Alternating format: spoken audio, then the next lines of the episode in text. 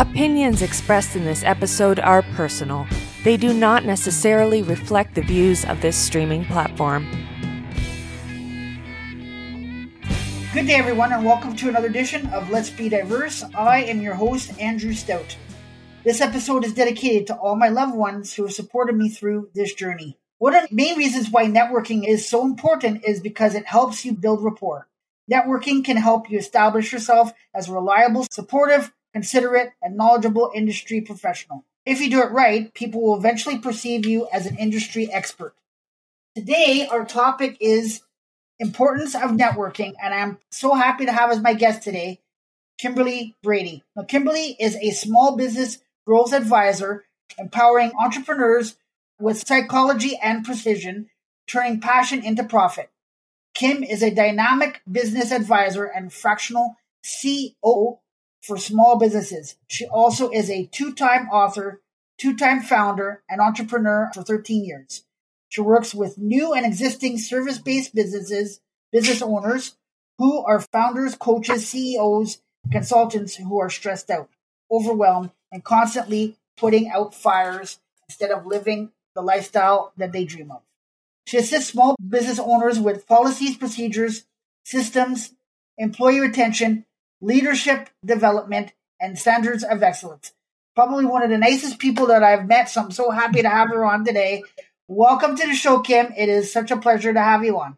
Thank you so much, Andrew. It's nice to see you. Nice to have you on here today. How are things going in your world? What's new? What's new?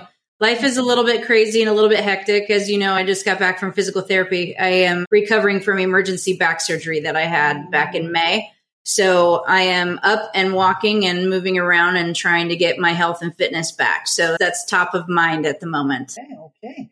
And those things going? You're starting to feel a little bit stronger? Yes, thankfully. The fact that I'm up and walking and not walking with nerve pain and things like that. I still have a ways to go, several months to go, but my physical therapist told me tonight she's going to be able to get me back working out again. So that's what I'm excited about.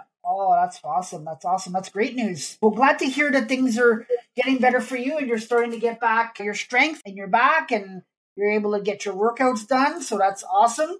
Before we begin, I always have a fun question to ask my guests to get things going. Are you ready okay. for yours? Sure. So, my question to you is if two mind readers read each other's minds at the same time, whose mind are they reading? They read each other's at the same time? Yeah. Probably their own. Yeah, probably their own. Because we tend to think first before we speak, before we can capture the information from another person. We tend to be inside ourselves more so. I was waiting to see what answer I was going to get from you. And that's pretty impressive answers. Thank you very much for that. I appreciate having fun with me. I always have fun with these questions. So I think it's a great way to get started on things. Why don't we start off our fun discussion today with you telling us a little bit about you and your story? Okay. So, you know, you and I have met through LinkedIn, and, and sometimes people do read or don't read people's profiles or take the time to look at what someone really puts out there. And I think that what I try to share with people is what you see is what you get. So, born and raised in Southern California, played soccer my whole life, was able to be lucky enough to get a division one scholarship and competed at cal berkeley and played there and got my uh, undergraduate degree. It's one of the best experiences that a lot of people could have as a young person to be able to get a sports scholarship. And then i was able to continue on to my master's degree. I went to western michigan university for my master's and became a family therapist at a very young age i was working with severely abused and neglected children even when I was working in Berkeley as an intern and some of the employment that I had was working with some gang kids and things like that. so I was very young to actually become a therapist and I was 25 when I became a therapist and I was not a couch therapist contrary to what most people think therapy is. It's being able to think on the fly in the middle of some of the most difficult experiences you could ever imagine and I worked alongside law enforcement, worked with behavioral units, worked with teachers, schools, community arenas, et cetera, to really help kids. And I got burned out at a very young age. And at 29, I was like, I don't want to do this anymore. I don't want to see these things anymore. I don't want to witness these things anymore. And my parents were like, What are you going to do? you spent your entire college career and graduate school, the past seven and a half years of education to do this. And now, after seven years of being a therapist, you're quitting. What's going on? And I said, I don't know. I'll figure it out. I have a people degree. So I decided to throw a dart on a map and said, I can't afford getting back to California. I'll go to Colorado. That sounds fine. Whatever.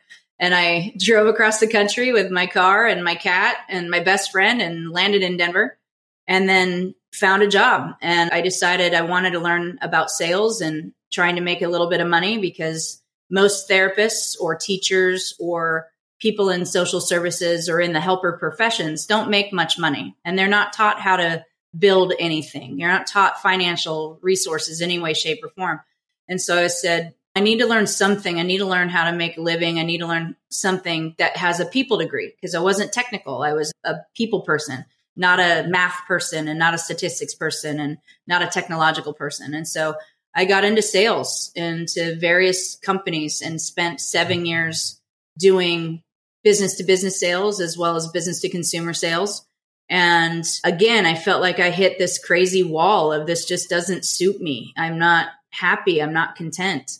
And chasing that feeling of where's my locker room? Where are my teammates? Being a soccer player for so many years and feeling like I was just missing something that whole time. And I had coached soccer for fun on the side for a long time and was always involved in sport in some way. But I had come home to California, visited my eldest nephew at the time. I have four nieces and nephews, and he was 19, and I hadn't seen him for a while and went down to the beach and we were talking and said, Hey, what would you like to do when you grow up? I know you're working at a coffee shop right now.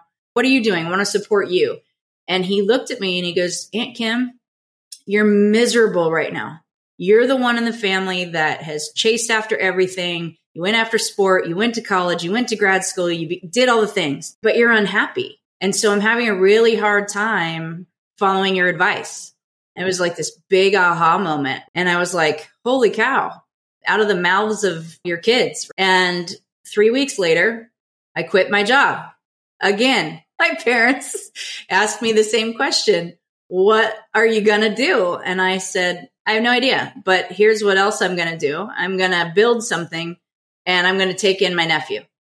And they thought I was crazy. And I said, I've been a therapist my whole life. I've helped raise other people's kids. Why not help raise my stepsister's kid? I'll help raise him. So I thought I wanted to build a coffee shop. I thought I wanted to build something that he could work with me because he had been working in a coffee shop. And I wanted to bring like this California vibe to Denver, or so I thought. And so I had a little bit of money saved, not a lot and asked my financial advisor, I said, So I think I want to build a coffee shop. She goes, No, you don't. And I'm like, Man, like first I have my nephew who tells me not to do something. Now I'm having my financial advisor three weeks later telling me and I, am an idiot and that I can't build a coffee shop. Okay, great. Now what am I going to do? And my nephew's coming to live with me in two months. I told him I'm building a coffee shop. Now what? And she goes, Kim, you don't want to bring California to Denver. You want to move home. You need to figure out what you're going to do to be able to move back to California. I'm not going to let you spend what little money you do have building a brick and mortar that will take 10 times the amount of money that you have. You can't take out a loan. We're in the middle of the recession. You don't have any business background. So you need to figure out something else. And I went home and had my oh shit moment. And I spent about four weeks finally slowing down to think, what do I want to do? And so I took the time over those four weeks to really figure out what is it that I want to do. And that's how I fell into the company idea that I eventually built and scaled and sold my company. And what I ended up doing, I was always cleaning the house. Chores growing up were cleaning the house. My mom is full blooded Italian, grew up in a very strict gender role house. And so girls had inside chores, boys had outside chores. So my brother would mow the lawn and weed and do gardening. And I was cleaning the bathrooms in the kitchen and cooking and cleaning. So in my house, while I was trying to figure out what I want to do, I was cleaning and then I was calling my friends and going, Hey, can I organize your closet? Or Hey, can I just come help you with something? I've always worked. I can't not work. I can't have idle hands. And so I knew someone and said, Hey, I know you have a cleaning company. Do you want an employee while I try to figure out what I want to do? I need to make a little bit of money. I can't just sit around. And she goes, No, I don't want an employee. You have the personality to build a business. I'll teach you what I did to build a company. And that was my aha moment. The second aha moment was when I sat back for those four weeks, I really analyzed what do I want my life to look like? Not job title, not bank account. It was really what do I want to do? What is my purpose? And so the biggest one was I wanted to be a helper. I knew that I wanted to be in a different location every day. I'd never been in a corporate environment where I stayed in an office. So I knew I needed a different location every day. I knew I didn't want to wear a business suit every day anymore. And so that was a big one. I knew that if I couldn't work, I needed to have income coming in somehow. So I said, let me build something that I can hire employees so that if I don't work, my employees can work and I can provide good jobs to people and give to the community. And out of the blue, those five criteria matched the concept of building a residential housekeeping company. So that was how I came upon the concept of building a cleaning business with very little overhead, no money, no business background. And your topic of conversation is about networking. And my network of people that I had been building for three years before with networking groups and business partners that I had been connecting with to help my clients in my other sales arenas the coaching relationships I had, the friendships that I had, they all stood up and said, We will support you in this idea that you have. Whatever you sell, Kim, we trust you. We know who you are as a person. Go build this thing. So that's my segue into the power of networking and the impact of my story of how I became a business owner was really because of my network of people who believed in me. What a amazing story. There's so many things that I want to dive into that just are so amazing. First off, I want to commend you for sticking with it and being patient and figuring it out. I'm talking to a lot of people and a lot of people have similar stories to yours. And I'm thinking back way back in the day when you went to school, you studied and you did your profession. And now people are changing their minds. They study mm-hmm. for something for four or five years and then they decide they want to do something different because mm-hmm. they don't like it. And people now are saying, What do you mean you want to change? You just spent mm-hmm. like X amount of money at school and now all of a sudden you want to change it to something different. Well, mm-hmm. because I'm not happy doing what I'm doing. I commend you for figuring that out and for not doing something that you would not enjoy or you were not passionate about. I, I believe that when you're doing something as far as career goes, you have to be passionate about it. If you don't have the passion, you're just not going to put your whole heart and soul into it. So I commend you for the passion and for figuring it out and for adapting. And I also want to comment on the parts about you figuring out as far as these are the type of things I'm looking for. Helper, different location, no suit, income, residential. A lot of people, when they're looking for a career coach, what they will do is they will say to somebody, if they're looking to change jobs or they're looking for a job, they will say, Hey, okay, let's make a list of the things that you want to do mm-hmm. and make a list of the things that you don't want to do. Mm-hmm. And then we're going to start looking at job descriptions of the things that you want to do because the things you don't want to do, we don't want to find you a job and you end up doing those things again. We want to find a job of things that you enjoy doing because we spend more time working than we do with our families. So you need to have passion for what you're doing because you don't want to be in a situation where you got to get up for work on a Monday morning, you're like, oh God, I gotta go back to that place again today. Mm-hmm. You don't want that. You don't want that on yourself. You don't want that in your heart. You want to be like, yeah, what a week I got planned. I got this to do. I got this project to do, meetings, whatever. And you're thinking about your week. That's passion for me. I think that there's a twofold piece to passion because there's always going to be something in your job that you don't like. I don't care what it is. You can follow your passions, but you're going to have hard things, right? Like I was an athlete and I loved playing soccer, but some days I really hated practice. And then some days you get injured and you still have to figure out how you're going to recover. I think if you combine, I believe you should combine a passion with a purpose. Oh, for sure. And for me, I am an avid learner and I don't like to be bored. I need to make sure that my brain is constantly learning something. And so what I found when I was in corporate America was I didn't want to chase a corporate ladder for a job title. I didn't want to sit and wait for someone above me to get fired or laid off or die for me to have a chance to lead people. And the situation that's happening right now in corporate America, we're facing the largest corporate layoff we've seen of white collar workers in the history of our country.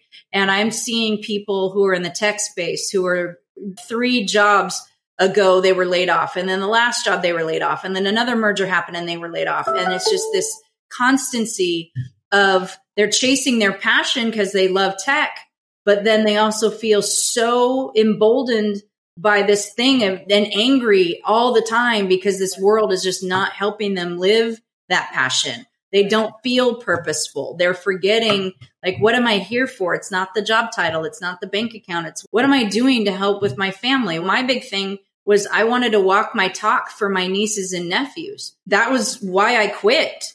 I didn't know that I was going to build a residential housekeeping company. I wanted to prove to my nephew that he could follow a person he looked up to. And so walking my talk was really important and being proud of something that I could share with my family was important. So that was passion and purpose have to be combined. And I'm all for people quitting something that doesn't suit them. You got to leave things if it's harming you, but don't be so quick to, to run away, but do something with the purpose of what is the reason behind me staying at this job? Is it to get, take care of my family? Is it to lead me into another skill set so that I could get another position? Whatever it is. So I don't want people, they don't have to do what I did, which was quit my job without a parachute. I don't recommend that.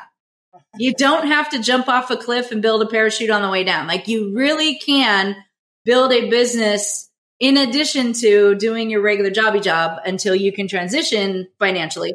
So I don't advise my clients necessarily to do what I did. No, and you're absolutely right. It's not for everybody. It was right for you, but it's not right for everybody for sure. Yeah. So explain to us what you think is process of networking. I believe networking and sales and business and life is all about relationships. End of story. But how do you build those relationships? And when I was in corporate America, I was told repeatedly to go cold call.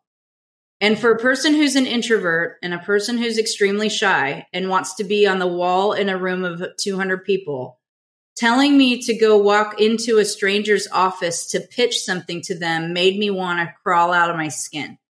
And I said, I can't do business that way. If that's how you think I'm supposed to make money, I'm going to lose.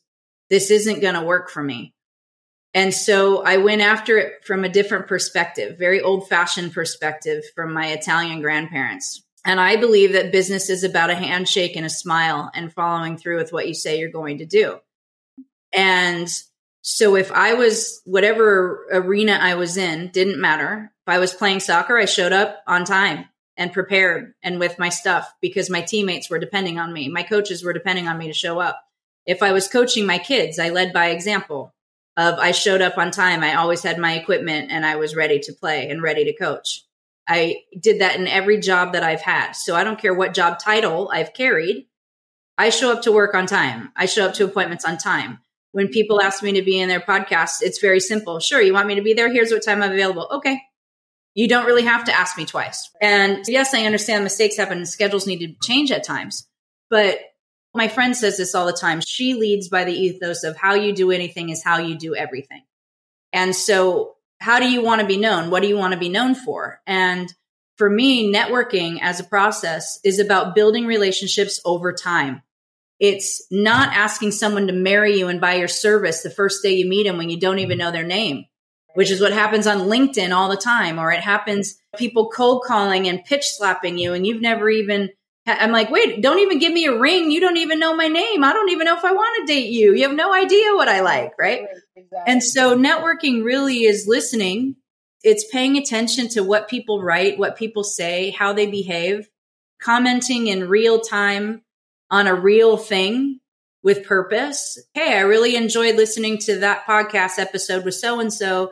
I'm more than happy to be a guest on your podcast, Andrew. Thank you for reaching out to me. Taking the time to listen to you on your podcast is important because this is your medium. This is your baby. So it would be super disrespectful for me to not take the time to get to know a little bit of that, right? That's what networking is. And when I was selling all my sales experiences, I took a longer sales cycle. So other people were able to do a lot more transactions, but they had a lot of chargebacks or unhappy clients or people who weren't happy where it took me longer sometimes to get my clients, but I kept them for a very long period of time. And that person who taught me about her business practices was a former client who became my friend, who then said, I will support you in building your business. That's networking because you become friends with people later. And so it's very intentional and it's very time consuming, but I'd rather be real. So that's what networking is to me. It's about really taking the time to build a relationship with someone and try to think, how can you help that person with what they're looking for? I love all that. I am huge on building community. And I've been like that since I've joined. I was on LinkedIn for the longest time, but I never really, I'd say, used it to its full capacity. Mm-hmm. Uh, it's been about a year and a half since I've used it to its full potential. And I'm mm-hmm. still learning. Uh, sure. Uh, there's some things that I'm learning that are out there from different people. And I'm like, oh, I didn't realize that I could do that on mm-hmm. there. I love the fact of building relationships, building rapport. I think I agree with you 100% making sure that you're good at what you're doing. Mm-hmm. I always use an example as if you go to a restaurant and there's 50 things on the menu, but they're not good at one particular meal, but they say we want to have all these things so we can give you variety. That's fine. You want to specialize in something. And if you have 50 things on your menu, you can't specialize in anything. Mm-hmm. I think that's what I'm thinking of when you say that. And I love the listening part too. I think that's important for a leader to listen. But uh, I was talking about this the other day with somebody learning to listen with pause. So you're not mm-hmm. listening to always give your feedback. Mm-hmm. Sometimes mm-hmm. somebody just needs you to listen and not you giving a response back. They just need you to hear them out and you understand them and sympathize with them and just be there for them. People struggle with emotion. So when they see someone maybe struggling with something or they are vulnerable and, and maybe they're teary, maybe they're facing a problem. And oftentimes people want to fix it. They want to problem solve versus waiting and saying, tell me all of the things that you've tried that haven't worked so that I don't repeat anything. Like walk me through the things you've done let me hear the efforts that you've made so that I can find maybe something that I can help you with. Take more time with that person, invite them to talk more, being able to sit with them and say, Hey, you have all the right to feel what you feel. Let's walk through how to process that. Tell me more about what you've done. What would you like to see happen? In a perfect world, how would you solve this problem? So that we can look at the resources that might be available that we didn't think of but I won't know that unless I sit down and really listen to someone. I think the amount of empathy that I hold because of what I did in my previous career path of being a therapist helps me in my business consulting practice because not only have I started, scaled, and sold my own company with employees, I know the ups and downs and the emotion of running a business, and it is not easy. And entrepreneurship is not glamorous and it's not about being a celebrity and it really isn't about being a millionaire at all. And the majority of small business owners are not millionaires. It's a very false reality that gets shown on social media. And I find that some of the people that talk with me have a concept or an idea that eventually can build them a lifestyle that they really enjoy where finances aren't as crazy. But the first few year to five years are tough they're tough. And so if you don't sit with someone, you're missing who they are and the humanity in the person. And, that, and that's what really networking is about. So I know we've delved into a little bit, but I'd like to get into this a little bit more. I want to get your opinion why networking is so important in today's business world. Because you got to find a way to get beyond the algorithm for Christ's sake. you got to find a way to get beyond the screens we're on. We've got to find a way back to community and humanity and finding a way that says we're not alone in this world.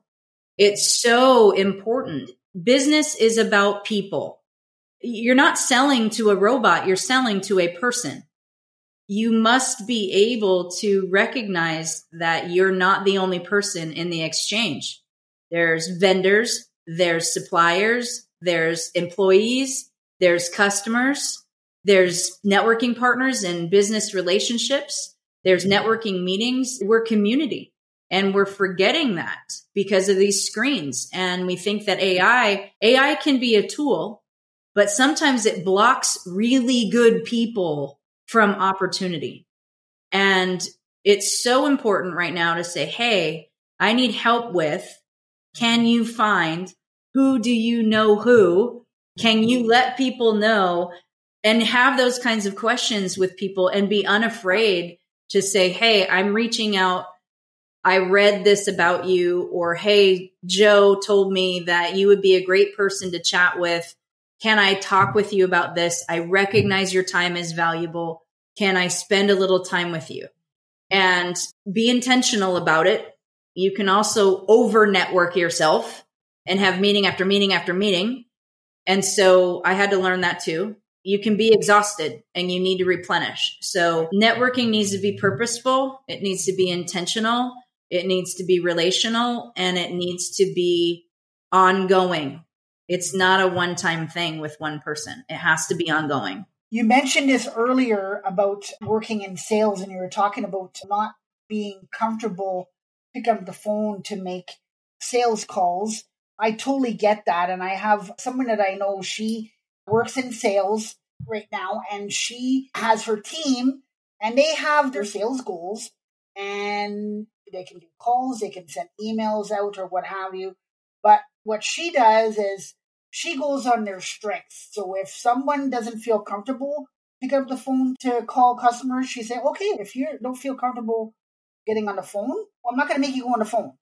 So what things work for you? So they're like, oh, I like to do emails or I like to, I don't mind doing a, a Zoom call with somebody, but I do like email. So okay, let's find ways that you can use your email to to activate and get personable with people. Uh, the other thing is, I was having a coffee chat with somebody this week, and what hit me when you said we're behind a screen a lot. Mm-hmm. When I called her, we, we had set up a coffee chat with each other two days before. So when I called her, she said, Oh, I gave you my number, but I thought we were going to be doing it online. But she says, This is okay. She's like this. Mm-hmm. I'm like, you know what? I'm an HR guy and a diversity guy, but I do also have a sales background. And when I was in sales, that's what I did. I used the phone. Mm-hmm. And people don't use the phone anymore. They use these other things. But she appreciated it. And not everybody's going to be like that. But her in particular, she appreciated that, wow, I like this, that you were actually taking time to phone me and chat with me for 15, 20 minutes mm-hmm. and, and get to know me. She just loved it. Yeah, everybody has a different style everybody feels successful. My job, by the way, was again, was not in an office. I was not in a call center. I was required to drive to my territory and knock on doors. And that was not what I was wanting to do. And especially in heels and a business suit. It's the last thing I wanted to do. And so I was like, so how do I do this in a different manner? So I found a networking group. I went to a networking group. I said, I can't cold call. What other thing can I do? And so I said, I need to build relationships with people. And a couple of my coworkers were laughing at me because they're just like, oh my God, if I did what you did, Kim, I'd lose my mind. I'd rather be on the phone. I was like, go ahead, be on the phone, stick in a cubicle with walls and around you. Go ahead. I can't imagine doing that. I'm going to go to a meeting every week and I'm going to present things. I'm going to share stories. I'm going to meet with people. I'm going to learn about them. I'm going to figure out how to help my clients and I'm going to do it that way. And so each of us has a different skill set do I think it's important to be able to learn how to call a stranger? Yes. LinkedIn has actually helped me do that in that I've found that if I follow people for a period of time, I can gather a little bit more information and then be able to email someone and start a conversation that way and then bring it offline or bring it to a phone call or an email or a face to face Zoom call or whatever. So I have found that there are ways to make that easier. But for me, even walking into a room in a networking meeting when I haven't met anyone still takes every ounce out of me. It takes every ounce out of me. And I will still, like, even the, the a networking meeting that I was at two weeks ago, I knew about 10 people that were in the room and we were all meeting to watch the football game. It wasn't even a formal meeting. And I literally got there 45 minutes early so I could walk outside for a while to get my mind right to walk into the room. You got your mind set to be in a social environment. And I know lots of people that are like that, and that's mm-hmm. totally understandable for sure. Yeah. I'm really good one on one. I'm really good with my closest friends. But you get me with a whole room of people. I do not want this to be the center of attention. I don't want all eyes on me. I don't want to make friends with everybody. I don't have enough bandwidth for that. Right. For sure. Yeah. For sure. So, why do you think it's so hard for people to network? It makes you vulnerable. You have to share more than you normally would because cold calling or just dialing for dollars, old school sales conversations, it's transactional. People are trying to sell something. Do you have what I want to sell? It reminds me of the used car salesman with all his chest hair sticking out and trying to be the sleazy sales guy and just going after quantity. And people don't like people who come at them. So we have this perception of sales. I hear this all the time. They're like, Kim, you love sales. I go, yeah, because I don't feel that I'm selling anything. So they're like, but wait, you hate cold calling. I go, yeah, because that's, I feel like I'm selling something. But when I'm networking, I don't feel that way because I'm genuinely wanting to get to know the person. So oftentimes people feel they have to sell themselves to network when all it really is is getting to know someone and listening to them. So when I go to a networking meeting, for example, I don't try to pass out 100 cards. I look for a person who may be by themselves or one or two people. I will listen for a while and then interact, say hello, get to know a little bit. Oh, what are you here for? What brought you to the meeting? Blah, blah, blah.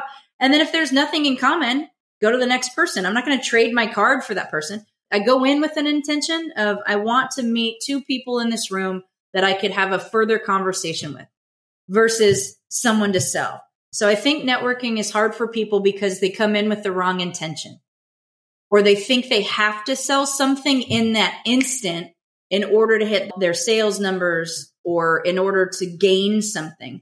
Where for mm-hmm. me, it's that concept of getting to a yes. All it is, do I want to talk with this person ongoing? Because if I don't like them face to face, would I like them being a client if I have to do account maintenance on this person? Would this person like to work with me? Do we have anything in common? So I don't view people as a commodity. And I think that's usually what happens is people think networking is work. It takes due diligence, but I think they go in with, I must sell something or I have to fake it. I have to be fake or I'm not feeling it or whatever. And I can appreciate that part of it for sure. It's not easy. I even admit that it's not easy. It's taken a lot for me to do. I have 20 years of networking now under my belt. I, I love when you said vulnerable. I think when people, when someone is vulnerable, I feel like they're showing their true, genuine self and they come off as being trustworthy when mm-hmm. they're vulnerable. Where if you're not a vulnerable person, like you said, a sales guy, you hear it all the time. I've heard it for years. You know, oh, sales guy. When you have that visual of what that is and you try to avoid it. But when you're vulnerable, people are like, oh, okay, this guy is, seems to be real, seems to be genuine. Let's have a chat with him and see mm-hmm. how it goes. yeah. I love it. That's why I always say what you see is what you get. Most of the time, my hair's in a ponytail and I'm in a sweatshirt. That's just how I am. And that's why I deliberately do podcasts where I'm almost always wearing a sweatshirt or I'm just comfy. And I want people to be disarmed by the fact that I'm just a real person. I'm just like you. I feel, I cry, I'm emotional, I have bills to pay, I have an animal, I have loved ones. All these things happen. We're human beings. We're not human doings, and we're constantly doing instead of just being present with someone. And I think it just cuts across so many things. Uh, to me, being vulnerable is just I, I, guess it just comes natural to me. Again, I think because of who I am as an empathetic person and a trained therapist, I've seen the worst of the worst. So when you're cleaning houses, for example, it's not rocket science. So if a mistake happens, we solve the problem. What matters are the people who are in the homes and the animals. And did we take care of that person? And if we didn't, we have to solve the problems. And that's my previous company. So I look at it the same way when I'm helping people in their businesses now is if you make a mistake, is that really the end of everything? And they're like, no. And I'm like, okay, so let's walk through what happened. You just made a mistake in your business. How do we solve it? What was a solution for anything? That's what, what I For the most part. 90% of the time. Yeah, there are those times where you have to look and see, hmm, maybe we mm-hmm. can't fix it. But most of the time, I would, yeah, you're right. 90% I'd say is fixable. Yeah, I'm not in the military. I'm not flying a plane. I'm not a paramedic. I'm not a doctor. So I look at 90, 85% of the work that most of us do is not life threatening or really like we can fall on our face and make a mistake and it won't be as detrimental as some other decisions, right? So I, I just try to keep things more simple. I think that's why I focus on the type of clientele that I focus on because it's really that neighbor next door. It's that person who's the mom and pop shop that wants to put a roof over their head and help their family. It's the restaurant next door. It's the small business owner as a floral shop. I love that part of business. It's really what makes community go around. And that's really the type of people I love working with. If you could choose one word to describe yourself, what word would that be? Teammate. Teammate. I love that because that's a great leadership quality, understanding that it's not just you, it's the team any organization and makes the organization run. So I love that. Yeah, business is a team sport. Yeah. Business is a team sport. And I believe I came from the ultimate team sport because on game day, coaches aren't making very many subs and they're not giving you plays, not in soccer it truly is the decisions are being made by the 22 players in an instant on the field against each other. And if you make a mistake, your teammates will let you know.